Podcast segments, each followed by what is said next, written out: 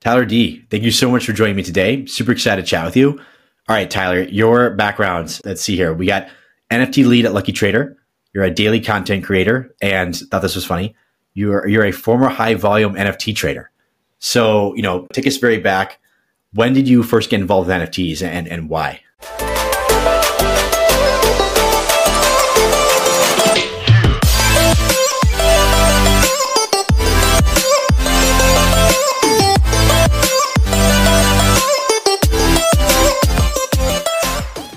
My wife and I kind of made the decision to invest in crypto back in like December 2020. So I had picked up some a small amount back in 2017. That's when, when everyone was talking about it.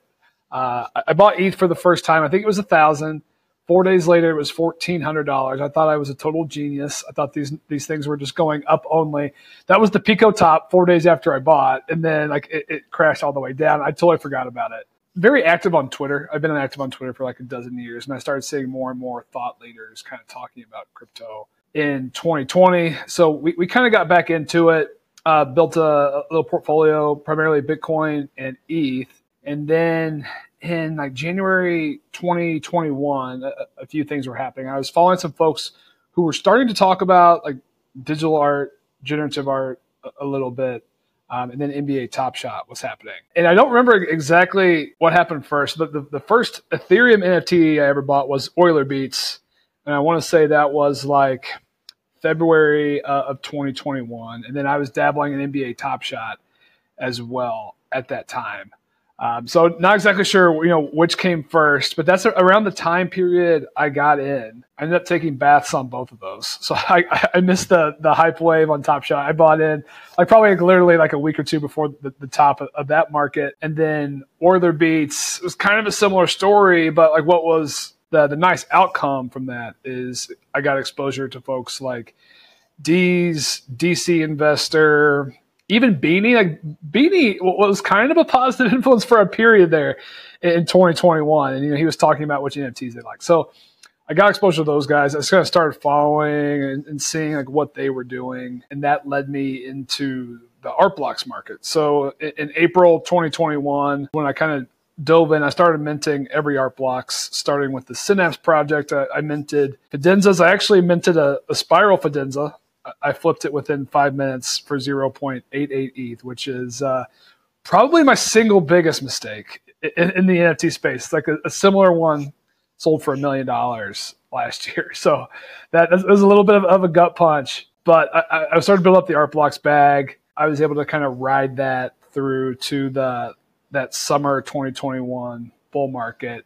Um, had some success kind of trading, flipping art blocks there at that time, and that was enough for me to to leave my my corporate job. So I actually left that my career in consulting, so financial services consulting, mostly for banks, fintech companies, in August 2021, um, and then went into NFTs full time. Started doing some some content on my own. I started my own show the Monday after I had left my job, I, I started uh, my own show called NFTs Live. It was a YouTube show. Did a couple a couple times a week, uh, and then was just trading full time. And uh, I, I kind of did that for the better part of a year. I started seeing that the market downturn in 2022 and realized, hey, you know, you know, maybe it would make sense to to start working in this industry where I, I spend all my time. Uh, an opportunity at, Lucky Trader opened up, and then I started working with, with these guys. So that's kind of the, the, the, quick story there of kind of how I got in, uh, and, and the, the quicker path to Lucky Trader, but I'm happy to dive in to, to any of that in more detail. That's awesome. Okay. So what was your initial attraction to the NFT ecosystem? Like, was it, hey, I can make a lot of money here and th- this is really fun and social and kind of like this like fun trading environment? Or you said like Top Shot, like were you big into sports? Like, like what was the, but you said your first one was Euler Beats, which is not, you know, that's not sports at all. So it's like, like what was the initial attraction? Two things clicked for me. So one, like the New York Times had just run like this big story about how like rich investors were buying art and just keeping it and storing it in these air, these airport hangars. they were they were never seeing it. They were never touching it. It was literally investments and for tax write offs. And as I understood that, and then I started seeing like the digital art, as like a concept as a market play out. It just made sense to me that that is a better forum. Like, like you know, clearly physical doesn't matter. People are, are literally investing in these things purely, you know, for the the asset class, and there, there's less barriers to entry for a digital version of that. So like that was an easy sell for me. And then similarly in the sports card market, so like I think it was t- late 2020, like the Honus Wagner cards set like all the all time records for for highest you know sports collectible. I had a few friends who who had gotten kind of deep in the physical cards uh, market, and you know they were traveling to shows. Uh, you know they had to store their cards and keep them in, in such good condition. They had to go get graded. All, all that, all those things you have to do. And then Top Shot came out and it removed again all those barriers. You don't have to worry about storing them. You don't have to travel to trade shows to, to try to find buyers, you can operate in a 24 7 marketplace. So I think so that made sense to me as well. Was two very logical markets. Um, and then of course, I mean, it's fun when, when you log in and the numbers going up every day, which is kind of what the Top Shot market was like there for a period. Uh, so that was enough to to get me hooked. Uh, and then I realized, hey, maybe I should stick around and see see what else is going on here. That's awesome. So okay, so you left your job. You said you started a show like a week after, or like you, know, you said like the Thursday after or something. I forget, but it was right after. What was the thought process? Yeah, uh, so the, the, early group of folks who I was kind of talking about NFTs with trading folks were actually all daily fantasy sports guys for, from a different. Some were golf, some football, basketball, but but they're all were pretty heavily concentrated in that space. And I think you know a, a large cohort of folks who were early to NFTs were from that space because like the the Peter Jennings, Jonathan Bales, you know, NBA Top Shot article onboarded like thousands of people. Uh, we were actually talking about that on my show this morning. But through them, I, I, got connected to Pat Mayo, and I don't know folks who know who Pat Mayo is, but he, he's a, he's pretty big in like the the fantasy sports kind of sports betting space. He has got a very well produced show. He hooked me up with the producer, and you know we just started filming like two days a week. I think we did Mondays and Thursdays, and I had some of uh, my my, my, colleagues who were in this DFS space joined as co-hosts, so they kind of knew the ropes, you know, doing live shows and live streams. And I, I mean, it was I, I was nervous, right? Like I had never done that before, but you know, it, it was fun. And like I, I'm, I'm a preparation guy. So like I prepare, I have my notes ready. And I think that is something that allowed me to have some success. I mean, the show lasted uh, six or seven months. I mean, we, we never got like crazy big or anything, but we had like the 200 to 300 views, you know, type range. So th- there was a, a, small niche audience who cared about it, who joined. And then, you know, again, as, as the market started going down a little bit in 2022, some folks lost lost interest and whatnot. But you know that, that's kind of how I got into it. It was just uh, an NFT market show. You know, talking like the top of the market with, with CryptoPunks, talking art, talking any of the big news events of the week. And it's not really kind of uh, too far off from, from where my current show is and say that my current show is kind of in product of, of that early stage uh, market show. And was the thought process like, okay, I'm going to do this show so I can build my brand? Or was the thought process, um, I'm going to be able to hang out with my friends and shoot the shit? Like, what, what was that? What was the purpose? Fun. I probably didn't have a, enough a purpose behind it. You know, I, I, was just leaving behind this corporate career and I just wanted to do something like totally different. And I, I wasn't worried about, uh, you know, trying to land sponsors, about trying to build my, my brand. I think I had like 500 followers on Twitter, maybe a thousand. Like I was still pretty small. Not that I have like a super large account now, but you know, still pretty small and it was just to, to, to, have fun and then kind of force me to, to dive in deeper to the market. Because i think one thing anyone who does frequent content knows you have to stay on top of things. Like it, forces you to stay in tune with the market. And i think like making that commitment was kind of a, a pact for me to say like okay well now if you're going to dive in like you're going to be forced to because you're going to be talking about this at, you know at least twice a week so i think that was probably my, my purpose kind of coming like full circle uh, was an effort to you know force me to dive in and, and understand the trends and the and the breaking products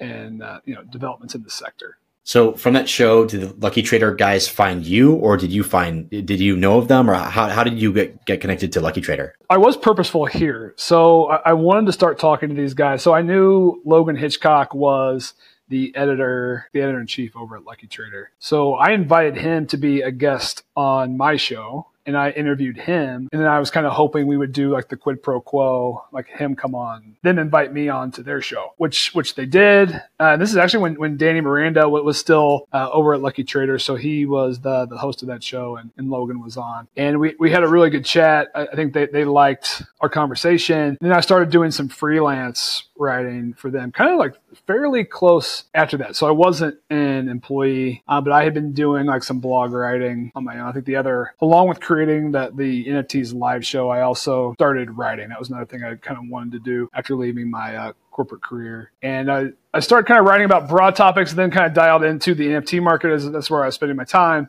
started doing like some quarterly market analyses. Logan liked those, then invited me to start writing. So then I started writing for them uh, probably like midway, mid 2022. And then that was kind of the, the bridge into me finally starting to work there full time in like September 2022.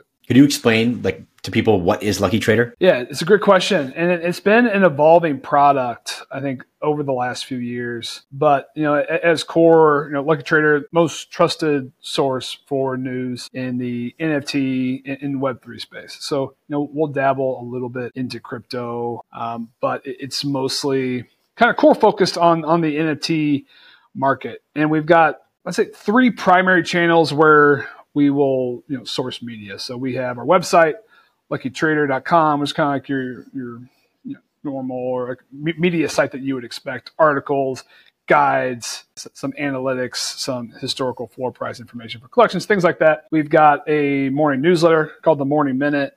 Uh, that hits everyone's inbox 7.30 a.m central time um, and then a daily twitter spaces show uh, that we do at, at 10 a.m eastern uh, so you know three different channels uh, for people who, you know, three different styles uh, of digesting their media. And then, of course, we, we, have got a, a, Twitter page where we break and share news as well. And I think one of our differentiators is, you know, we are very much into like making sure that, that stories that we share have trusted sources and that in the at times has led us to, to be slow to breaking news. It's, it's led us to, to not break news at all. So like if you remember that the Amazon NFT marketplace story that was going around. We never broke that. We never talked about it because we never actually found a source for that that was viable or trusted. And you know that story came out what like in April or something, and now we're in uh, late October. There's still no Amazon NFT marketplace, so I, I think we uh, we made the right call there. But I think that's just like one example uh, of what it means, and I think you know we're seeing it more broadly on X or, or Twitter, whatever you want to call it right now, is with fake fake news or the stories being surfaced that are seem like they could be correct but just but aren't. And then like the impact they're having around the world i think more more like in, in some of the middle east actions. But like there's clearly some importance there and i think it is something we, we take pride in. Yeah, and especially with a with a you know a lot of the folks in the NFT market are, are focused on trading and you know making money. Uh, having correct information is like that's like everything. that, that, that, like it is the, probably the most important thing. Yeah, it is. And I mean, there was definitely a point, and I think we're starting to maybe get back there, where one of the one of the primary edges was on trading news. So, like, I don't know if you remember when it was the news came out that Nike had acquired RTFKT, but that day, Clone X doubled from three ETH to six ETH. Mm-hmm. So, if you were early on that news, uh, you got to land a, a, massive trade. And I think that that's something else that, you know, we, we did kind of take pride in. And it was something I was also doing because while I was producing content this whole time, I was also, uh, you know, trading. So I also cared uh, about the news and its impact on the, on the market. And I think that also kind of enabled us to have like a little bit of a differentiator from some other sources as we had some folks who were really in the weeds and you know trading in the collections, kind of knowing the ins and outs in the group chats uh, versus perhaps some others who are kind of just covering the covering the space uh, a little bit further further away. So you have the newsletter, Morning Minute, so, so did, did you start that? And, and how, like, what was the thought process around launching that? So I think Logan actually gets the credit for this. Um, you know, I was running a weekly, like Mondays, like market outlook. Like, here's what's happening in the market. Here's what's happening this week that you need to, to pay attention to. he was like, this is great, but what if we ran it daily. And, you know, still at, that point in time in September 20, I know we started in October 2022, there was still enough market action to warrant that. And I was like, oh, well, you know, let's give it a shot. And, you know, it was a, a, huge commitment. So basically for the last, I've been doing it now over 12 months, basically like wake up 530,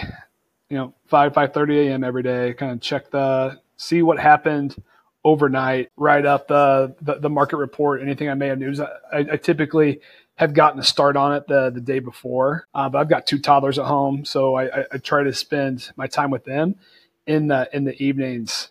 Uh, so I opt for early mornings. So I mean, every day, five thirty, pumping this thing out. Try to hit publish wow. by uh, seven thirty Central or so. But I mean, it, has been a grind, but I, I, have genuinely, genuinely enjoyed it. It has, for anyone who, who's followed it, I think they'll see like the, the product has changed quite a bit from what was just like a very brief market report to more of an editorial kind of covering like one or two major stories, you know, per newsletter, and then kind of getting into into the market action. So it's been a little bit more about talking about what is happening more broadly in the space, what, what types of products are, are coming out. I've been forced to dive into crypto as well, a bit more deeply than I think I anticipated, just because there were pockets of time in the NFT market for anyone who, who was here and following every day where there just wasn't enough to write about. So I, I, had to, you know, explore that. And then when SocialFi came on the scene, that's been like my, my latest market sector that I've kind of dove into that was another one that spun up when there was like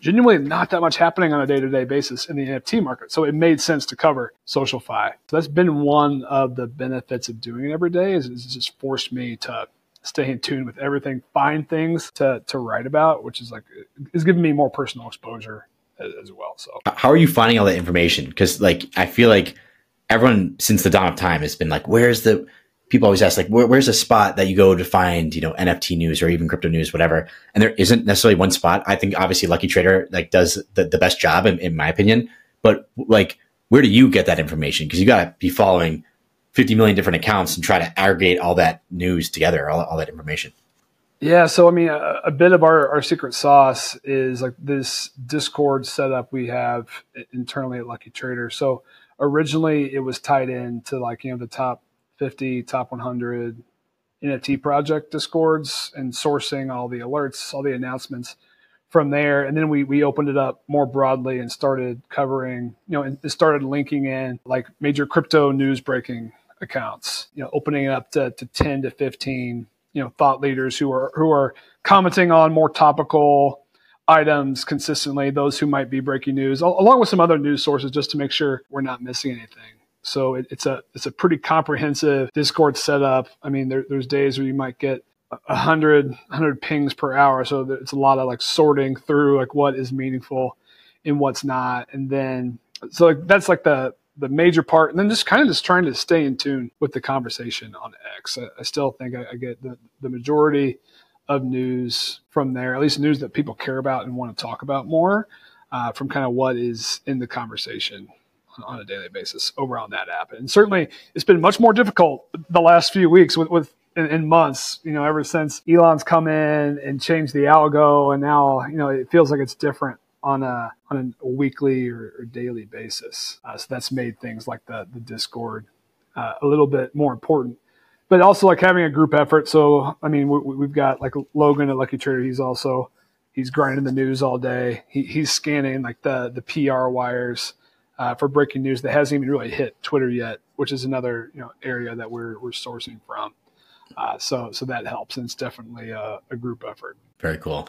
Yeah, so it, it's really about setting up the design, designing the system uh, for to you know to get to get that reliable information, and then sourcing and, and like sorting from that. Really, it's like it's like basically a big funnel, and you're just distilling, distilling, distilling it down into like it's hey, this is the pure information. Yeah, I think that's a, a great summary of it. And I think having a system like that is really the only way to do something consistently for a long period of time.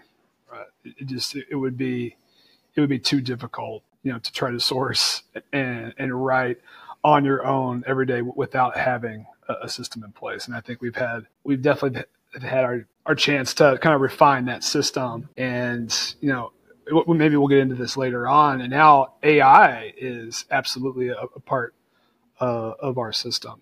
uh, over at Lucky Trader. So that's something that we, we've certainly embraced and has already had a, a, huge impact on our company in just the last six months. Yeah, we're, we're definitely going to dig, dig, deeper into AI soon. But before moving to that, I want to ask you about your your show, uh, Lucky Lead. Lucky, Lucky Lead is the is it a podcast or is it just a Twitter Spaces or is it both? Or do you like record it and publish it as a podcast? It's both. So it's a Twitter Spaces. We record it and then we publish it out to to Spotify and, and to our pod network the, morning is tough. Like I don't know if folks are, out there listening to the the NFT morning shows, uh, but there's several, and then there's PO and the guys with the Nifty show that runs at, at 9 a.m. Eastern, and then Farokh Commando and OSF had their uh, 10:30 a.m. Eastern show with with Rug Radio.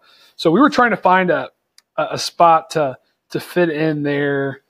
You know, before we launched daily, we were we were doing a twice weekly YouTube show we weren't getting enough traction. We, we, saw that like social audio was the thing. This is this was like November, December 2021, 2022. And then we decided to launch a spaces. And again, we went with weekly and pretty quickly realized that it's, it's hard to build a community. It's hard to build an audience with a, a weekly publishing schedule, at least in the social audio space, to, to reach the, the size that we wanted to get to. And it was kind of hitting me that, like, so I'm writing this newsletter every morning. It, it's effectively a script or at least an outline for something to talk about on a daily show. So we had the content, uh, so the show should be easy. So then in January, we, we made the switch to, to running it daily.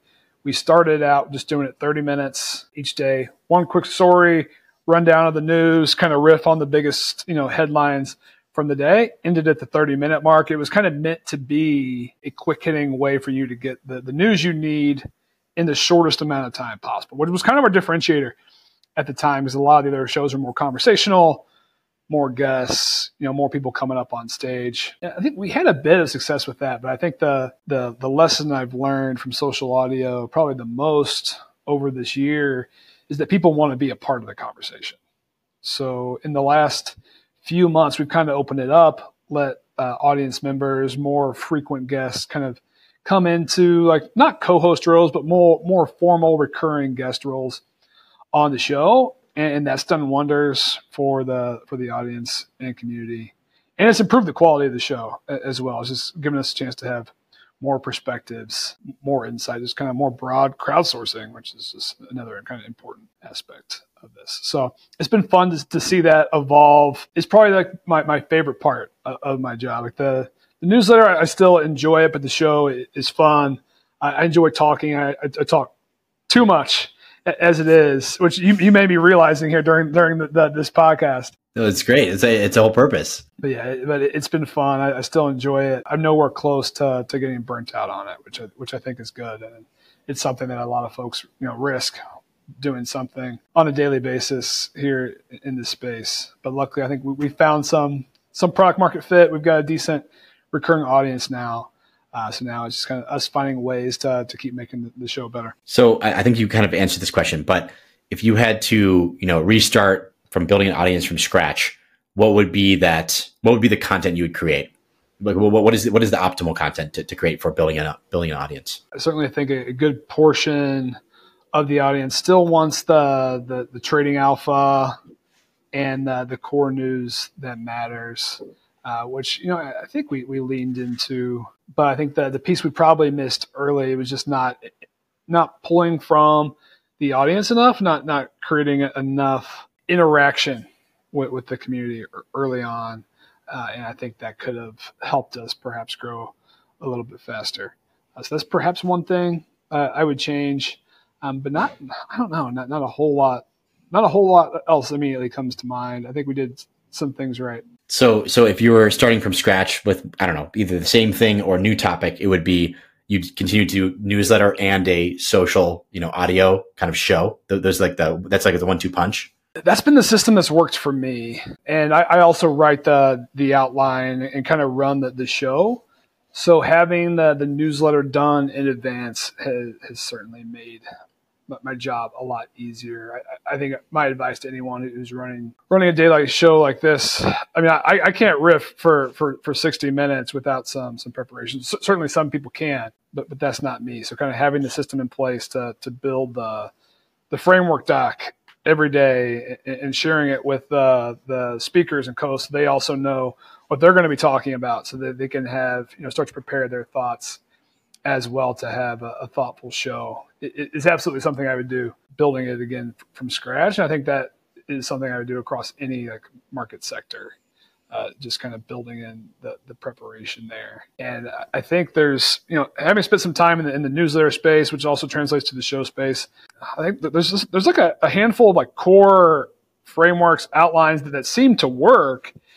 And you know, once you've got the that that system, it's kind of just a matter of plugging in content and I think it's getting easier and easier to to do that if you know how to find the find the content. I think that kind of circles back to your question from earlier. But if you've got the system in place to find it, like let's say you want to start an AI podcast, if you've got the system in place to to source the news and you've got a, a, a framework or an outline structure in place for how you want to to turn that content into bite-sized chunks for someone to consume then you can you can build out a newsletter. And then once you've got the content for the newsletter turning it into a show is just having your own talking points on top of, of, the news and someone to discuss it with. So they're all very related.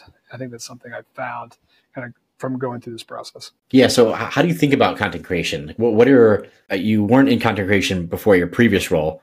And so now you know how do you view creating content for the internet in general yeah it's, a good question I spend a lot of time thinking about how I like to consume content, and certainly it, has changed greatly over time. I don't know if you were ever plugged into like Bill Simmons and his work over at Grantland, but he is always uh, probably one of the bigger influences on me. So, uh, you know, back in like the 2010 range, you know, I, I was reading Grantland, his website, you know, front to back every day. I was consuming most of his podcasts.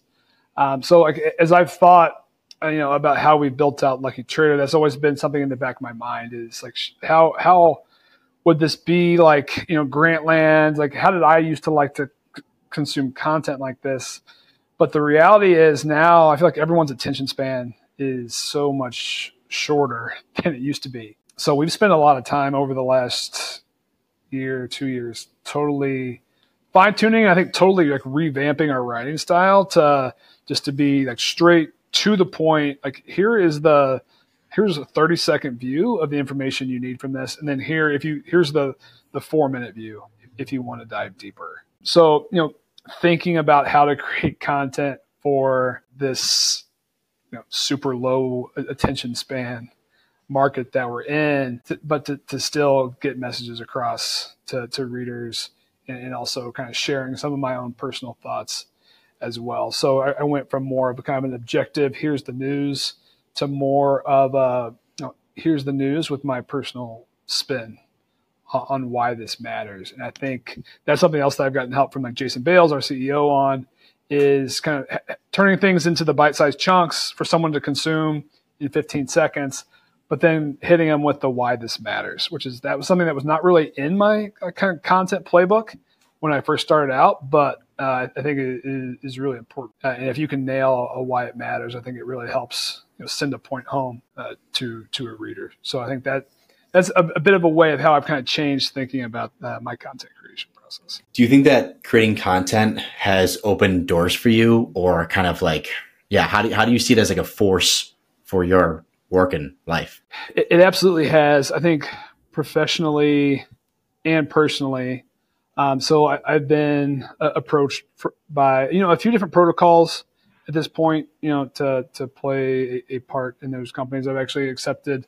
I am an ambassador for NFTFi, uh, that, that lending protocol, which is probably one of my more formal roles. You know, I, I don't think I land that you know position without some of the, the deep background in content creation and just the, the market awareness it requires to deliver that. Um, so that's one door that it has absolutely opened up for me. I think uh, th- this content creation world is, is, is, pretty small. So going to some of the, the IRL events, uh, specifically last year, like I was able to build some some connections with uh, folks like Farokh Mando, some collectors like Anonymous, and I think having the the content background kind of helps me have a foot in the door of kind of why you know, why I was there, why am I sitting at the table with all them, uh, which has helped. And then most recently with Thread Guy, who I mean, he, he's just a force in, in the content industry, uh, and we kind of met through SocialFi. You know, and on, on a personal level, running a daily talk show for 10 months has made it much easier for me just speak. So like I actually threw a, a birthday party for my wife, her 40th birthday party here in early October, and I was able to rattle off, you know, a, a, nice 10 minute speech about her, which is something that I would have had to practice for like weeks in, in my prior life. But, you know, having uh, this background, uh, you know, knowing how to prepare a, a, speech with, with listening points that, that folks are going to like, uh, translated to my personal life. So hopefully, uh, you know, she got a kick out of that. She hasn't left me, uh, which, which is a plus. It's good. It's good. but but yeah, I think that, that's a couple ways it started to kind of impact uh, my life in a few different ways. That's super cool. Okay, so what what are what are the keys to being a good content creator? And I think one of them that I just want to point out, it just seems like work ethic. Like it, it sounds like you just grind.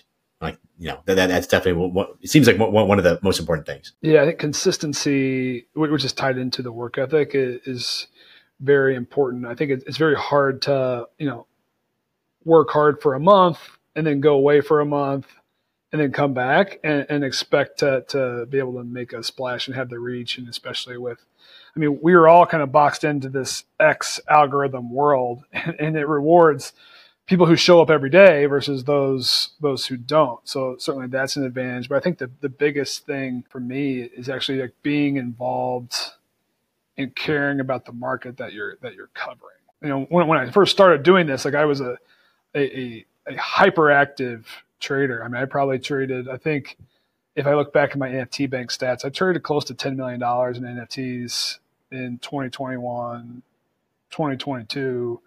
I, I was doing this every single day. Um, so I knew what I was, I knew the market I was covering. So like I, I wasn't LARPing. And I think that's, you know, one of the, my bigger takeaways. And I think it's it's it's folks who you can kind of see through, and some of the content creators who don't have uh, you know don't carry as much respect as others. It's those who are kind of talking about the arena, but they're not in the arena. You can kind of present that facade for a while, but eventually, I think the holes that facade will, will show through. So I think actually being in the market and actually caring about it is is absolutely important and there, I know there, there's no way I would be able to, to show up and do this every day if, if I didn't, you know, care about it and enjoy it. So that, that's helped helped me uh, get to where get through here to a year. Consistency and true passion for for you know whatever type of content you're creating. That, that those are the key ingredients. Sounds like. Yeah, no, I think it, it really comes down down to that, and then finding a voice. Mm. As well, kind of finding your writing style. I think that's another benefit of consistency is just like fast iteration.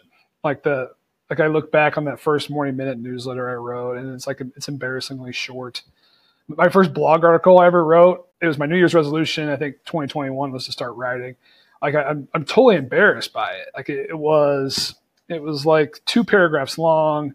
It was you know woefully short on on depth of content, but it was probably the most important blog I ever wrote because it was my zero to one moment. And then you know so when you just start doing something and then you do it every day you're able to iterate on it much faster and you get those reps in and it, it really helps it, someone improve their product much faster. And i think we, we saw that in the spaces our, our, our show as well. Like when you do something every week like we were having on just like an issue with the show like a logistical issue because like we weren't getting the reps in and then when you do it every day like you fine tune that stuff and iron it out within five days and now you're like okay how do we make the content better and you're, you're able to, to focus on other things. So that, that definitely helps. All right. So let's talk about how the NFT ecosystem has evolved from when you first got involved to, to today. It's a radically different market, but yeah, just like tell me about that, that, that change. It's been a wild history. So back in you know, 2021, there was so few projects and, and things to invest in that a lot of folks, you know, it's kind of the, the spray and pray method was the the correct in, investing method there for for a, a, strong period of time in in 2021 because the winners were going to to outpace the the, the losers there, and you know we saw that play out in generative art and the the PS, in the PFP market that, that erupted with Bored Apes and, and CryptoPunks going wild, and then all the the other collections that came.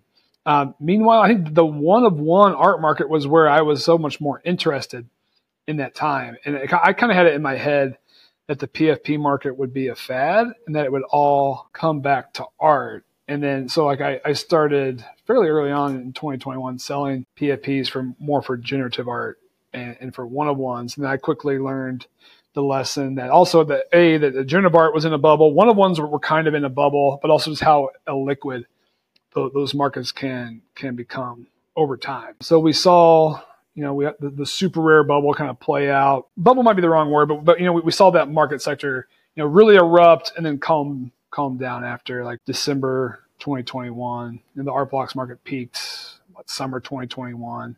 has since you know come down to earth. Of, of, course, with art still being created on a weekly basis, um, and, and that sector still very strong, but just that from a, a price standpoint, certainly down. And then, you know, we get into 2022 and we see the marketplace wars start to pop up. And this probably the one of the defining trends of 2022, right? As we had LooksRare come on the scene in January, get everyone flush with cash with their airdrop. They, they kind of they came and went without finding like a, a, huge product market fit. X2Y2 came on the scene uh, a few months later. They, they tried to do the same thing to to a smaller degree and then Blur coming on, and I, want to say that was October, November 2022.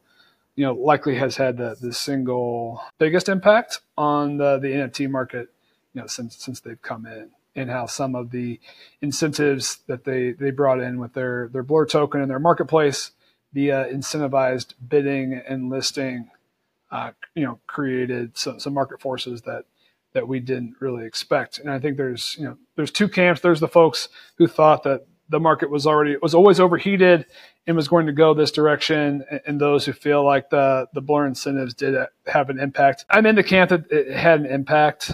Uh, certainly, and I think you know we've seen examples of that with you know collections who have been plugged in and those who haven't, and, how their their price arcs have played out over time. So you know that was it's been like the, the, driving factor, one of the defining moments, 2023, Mando and OSF selling off their their whole Bored Ape portfolio back in February, and, and that kind of marked the the top. And it's effectively been down only in the PFP market since then. Now, you know, we're, we're starting to to, to see a rebound. And you know, as I walk through all that just now, I, I think the the biggest takeaway is the the financialization of the NFT market, the, the turning NFTs into fungible tokens, and that trend has been a destructive one. You know, I, I think part of the the reason NFTs had their success was you know people's ties to the JPEGs. Like there was a point in time where, we, we didn't want to sell our JPEGs. We, we were very attached to them.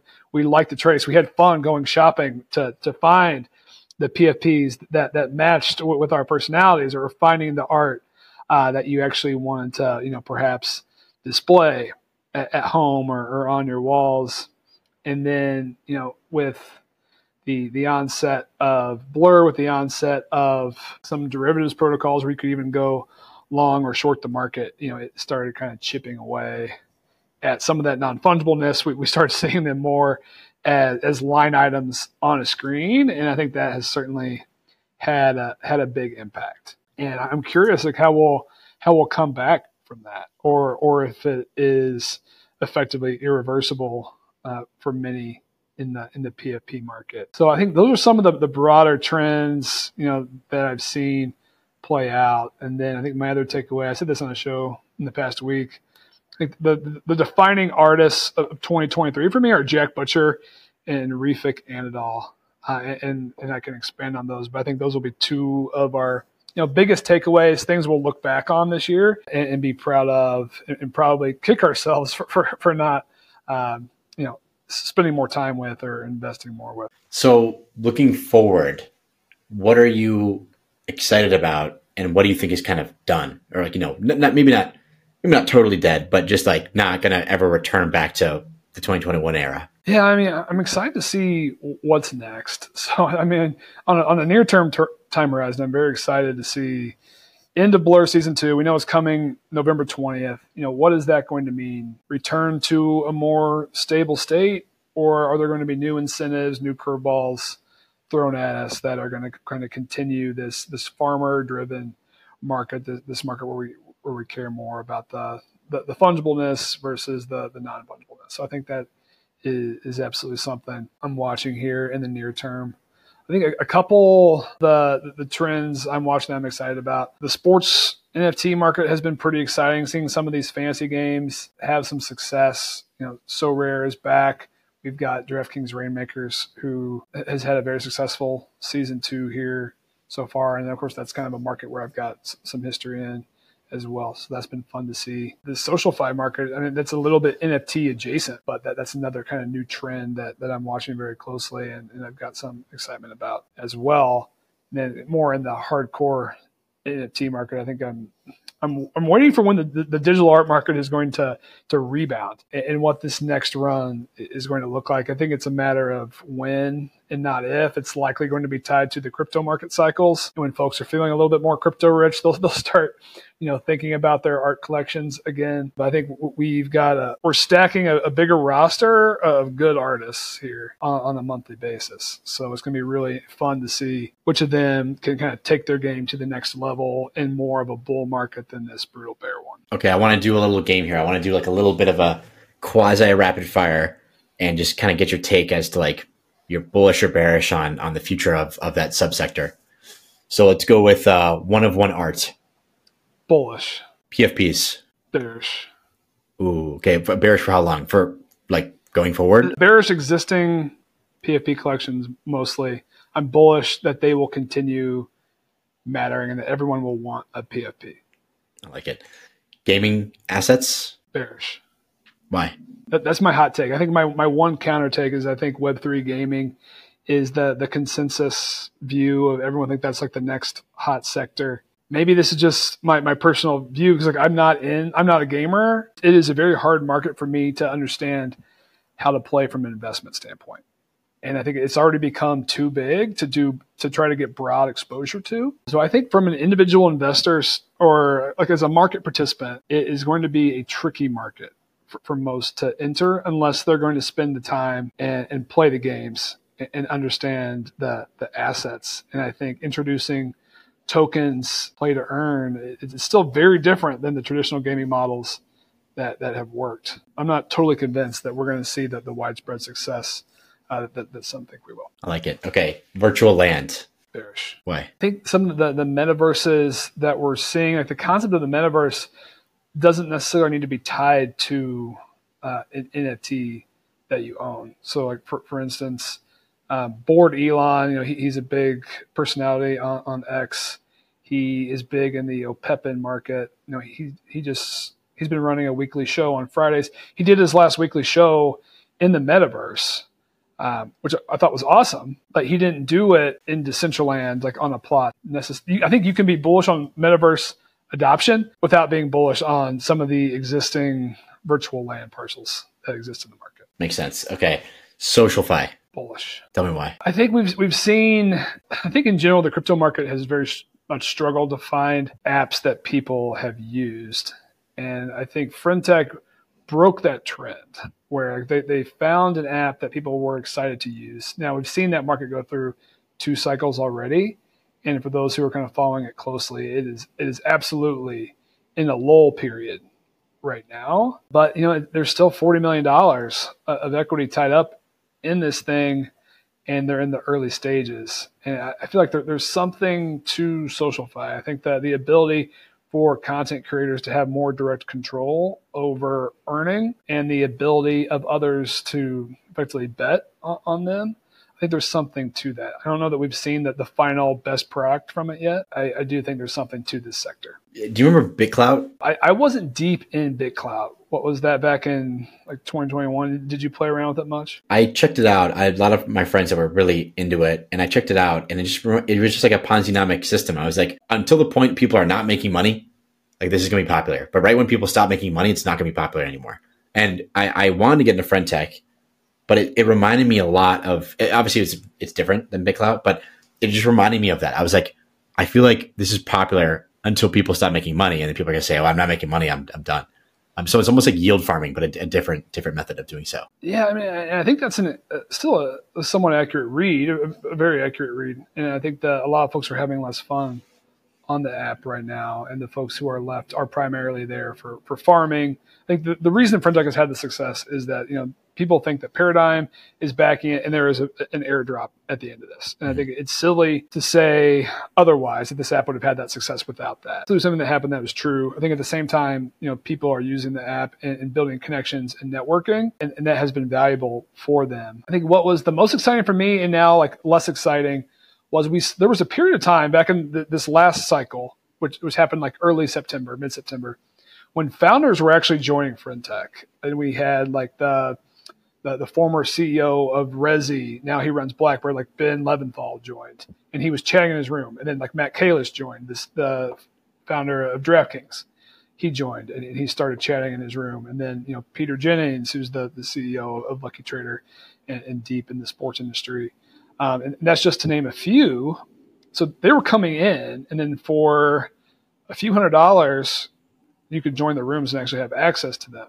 And that, that was exciting to me the unfortunate reality is a lot of those founders are not as active in the app now. And I think there's a few reasons for that. You know, one could very well be like the Ponzinomics, where there was folks who just came in to, to speculate on the price of their of their keys, and the numbers went up and it was great, and they went back down, and those people just left or don't care, and that kind of left a, a sour uh, taste in, in, some of those founders' mouths. But to me, it just shows like there, there's something there. There's something to that product, and I think there are absolutely plenty of founders out there that folks will pay to have access to. Perhaps not five thousand dollars, but maybe two hundred fifty dollars.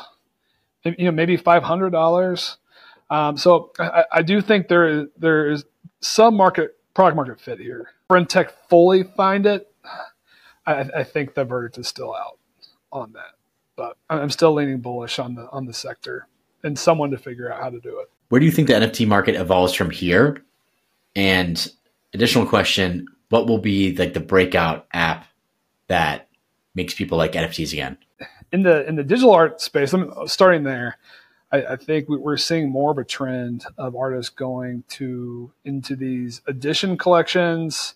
So you know, like one of a hundred, one of a thousand, or on these generative collections, like one of one of X, um, versus the one of ones. And I think that the reason we're seeing that is it's easier to to build community um, and have more folks kind of as active voices, kind of helping you amplify your brand uh, as the as the marketing arms.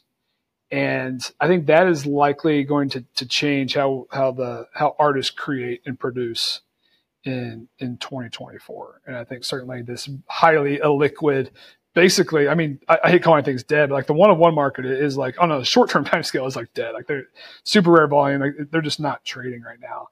And I think artists will, will find, you know, different forms. So I think that is absolutely a trend we will see. Web3 gaming is coming. I, I said I'm bearish. It, it, will absolutely exist, and we're already starting to see it start to make its impact on the the blur board and, and the market leaders. So I think that will that will be a driving force. It is hard for me to predict who who the winners will be out of that, um, but there likely will be some. And then, I mean, of the existing projects, I think Yuga and the Otherside, you know, that might be the single most important, you know, development to watch for those who have bags kind of tied to the existing like 2021, 2022 PFP market. Because I think if they can, if they can pull it off, of course, it'll be a huge boon for Bored Apes. Mutants It'll be a huge boon for for ApeCoin, and it very well could be the the onboarding mechanism, you know, for for for more folks kind of back in back into this. So I think that is going to be uh, a very important one to to watch in the in the traditional PFP space. All right, so AI has been like all the rage over the past, you know, year, maybe even two. What is your take on AI, both from like a you know your business standpoint also just like how does it impact like the nft market if if like at all yeah i mean i think it's like the, the single biggest development in human history probably and like certainly the most important thing happening right now and i think my advice to to anyone and everyone is to just to play around with it and start to familiarize yourself with it, even if you don't have a specific purpose for for logging in and and using it every day. And you know, I, am one who like goes through thought exercises. I've got a, a three year old and a four year old at home. I already have no idea what what their schooling is going to look like in six years. Uh, like, what does eighth grade look like? you know, with, with, the way AI is expected to to scale in the next six to seven years, what does that mean for high school? What does it mean for college? It's like honestly, I think it's silly to even try to predict because like the, of, of how things are are going to change. Um, so I'm very excited by it on a on a day to day level. Um, you know, certainly we have incorporated it into our business at Lucky Trader. So, for instance, when I joined Lucky Trader, team was about 20. I think that the writing staff was probably around 10 and now we're down to two and you know we we lean into ai to, to for for help in, in, content creation and i think this is probably a little bit more for some of the articles that you'll see on the site um, but there, there's so much you can do with kind of creating templates you know finding a, a voice that you want you know ChatGPT to, to write in and then feed it source content and then help you to to get 80% there and then fine tune it from, from there. So I think anyone in the, the, the media business or content creation who's not at least trying to look at it is probably doing themselves a disservice. I use it as well for the for my writing, but I, the other piece I struggle with is, is maintaining my voice. And, and certainly, I, I, want to be very careful not to just spit out, okay, here's the, the Chat GPT version of, of this this story and, and, here's your newsletter for today so like that that's something that i will never do I, I always have my my voice overlaid on top some days i'm successfully able to plug it in some days it's tougher i think where it has enabled me to to go wider is in markets where I, I have less understanding so like when i'm writing about big crypto events which is not my area of expertise um, you know, leveraging tools to, to help me get an understanding, a, a, baseline foundation of, you know, what are the core important things here, and then being able to apply it to, to like my worldview. So that is how I've been able to, to use it. And I, again, I think everyone sh- should try to figure out how to, to plug it in to, to their writing style on, on a daily basis where, they can. But I mean, I think that the, the sky's the limit from from where this this is going to go. I haven't dabbled as much on the art side. You know, you mentioned how it will it impact the NFT market. We're already starting to see it in, in AI art, and I think the primary impact is that supply is going to be infinite. You know, there will be an infinite amount of AI created or AI assisted art. So, so trying to figure out where to, to pick, pick, pick your spots from an investment standpoint um, is going to get harder and harder. And I, I, think my current view is that value will accrue to the the the earliest OGs and those who can use the tools the best. But my, my thesis there is continuing to to evolve over time. But it, it is definitely one of the more exciting aspects of the market. And you know, Apple announced their XR headset, and Meta is doing their their glasses, which they, they want to add in AR in the future and, and whatnot. So there's been a lot of a lot of movement on the AR and VR front. How do you think that it, does that impact NFTs at all, or, or, what is what is your view on kind of that technological trend? I, I think it will. I think that the more folks are in a digital world tied into to digital assets, I think the digital world is coming. I think it's a matter, another matter of when and not if, barring some like catastrophic change, but like on the trajectory we're on right now, we're going to continue to get more and more digital, and I think people will continue to care about assets in in their digital lives. Um, and as the technology continues to increase, I, I don't think you know I, I'm bearish on clunky headsets, but as soon as these headsets are are lean and like they're, they're like the glasses that you can pop on, I feel like everyone's going to have them.